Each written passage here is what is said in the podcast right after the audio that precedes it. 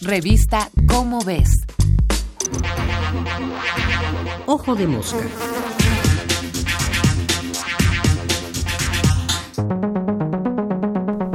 A quienes creen que todo problema es un problema científico y que la ciencia puede resolver cualquier problema independientemente del campo al que pertenezca, se les llama cientificistas. Los cientificistas son los fanáticos religiosos de la ciencia. Consideran que la ciencia es la única manera válida de producir conocimiento. La ven como un dogma y creen que produce no solo conocimiento confiable, pero siempre sujeto a crítica y a ser sustituido por otro conocimiento mejor, sino verdades.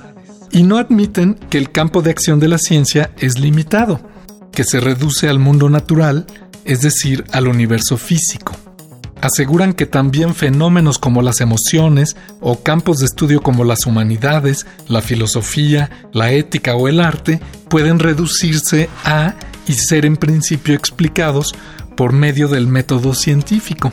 Insisten también en que todo conocimiento debe necesariamente estar sustentado en datos objetivos, verificables. De otro modo, es solo palabrería inútil. Así, desechan mucho del conocimiento filosófico, antropológico, histórico e incluso humanístico, literario y poético que la humanidad ha producido.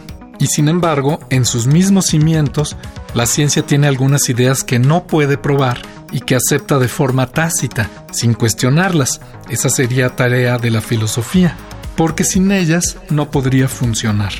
Una de ellas es la creencia en la existencia misma del universo. ¿Cómo podemos saber que el mundo natural que nos rodea, en el que vivimos y el cual estudiamos, existe realmente?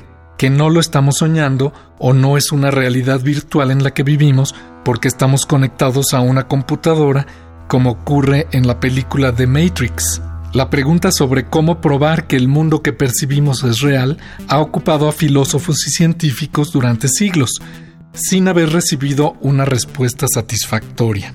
Aunque parece evidente, la realidad del mundo es algo que no se puede probar objetivamente. Los científicos, que son gente práctica, simplemente suponen que el mundo es real y siguen con su trabajo. Un segundo postulado filosófico indemostrable que la ciencia da por supuesto es que el mundo natural presenta regularidades que nos permiten entenderlo. Pero estas leyes de la naturaleza a las que constantemente nos referimos en ciencia no tendrían por qué existir y no podemos probar que existan.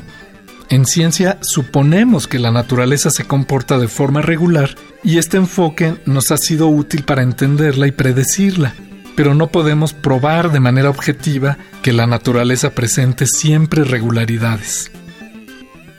Como dice el filósofo Daniel Dennett, no hay ciencia libre de filosofía, solo hay ciencia cuyos supuestos filosóficos no has examinado.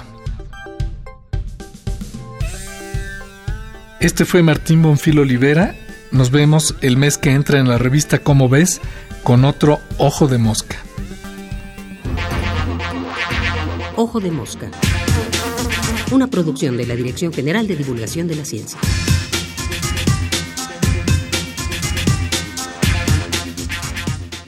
Revista Cómo ves.